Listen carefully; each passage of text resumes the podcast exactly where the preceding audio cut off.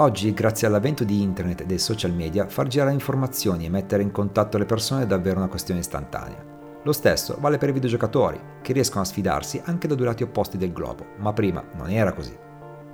Nel 1972 in America ci fu il primissimo esperimento di torneo di videogiochi, il titolo scelto fu Space War. E il primo premio fu un anno di abbonamento alla famosa rivista Rolling Stone. Nel 1979 il primo evento a contare 10.000 persone, sempre negli States, con il torneo di Space Invaders. Per arrivare a un torneo in LAN, cioè far giocare in contemporanea ma con computer diversi partecipanti nella stessa rete locale, bisogna fare un salto temporale di ben 18 anni.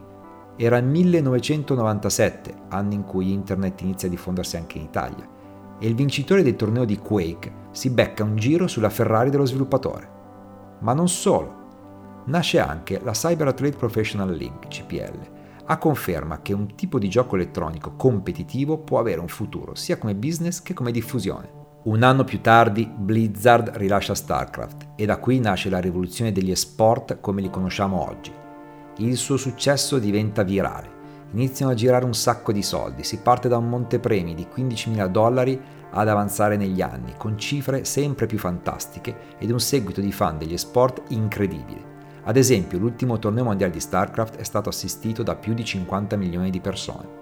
Call of Duty, Counter-Strike, League of Legends, Dota, FIFA, Hearthstone, ce ne sarebbero un sacco di videogiochi che oggi, grazie alla diffusione della banda larga di internet, sono entrati a far parte degli esport per eccellenza.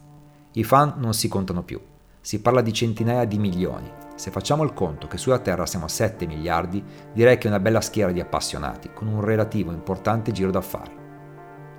Bene, lo zio Oscar ti saluta e ti ringrazia per l'ascolto. Se ti è piaciuto condividi pure. Se vuoi dire la tua e comunicare con noi puoi farlo tramite i nostri social di esportpro.it.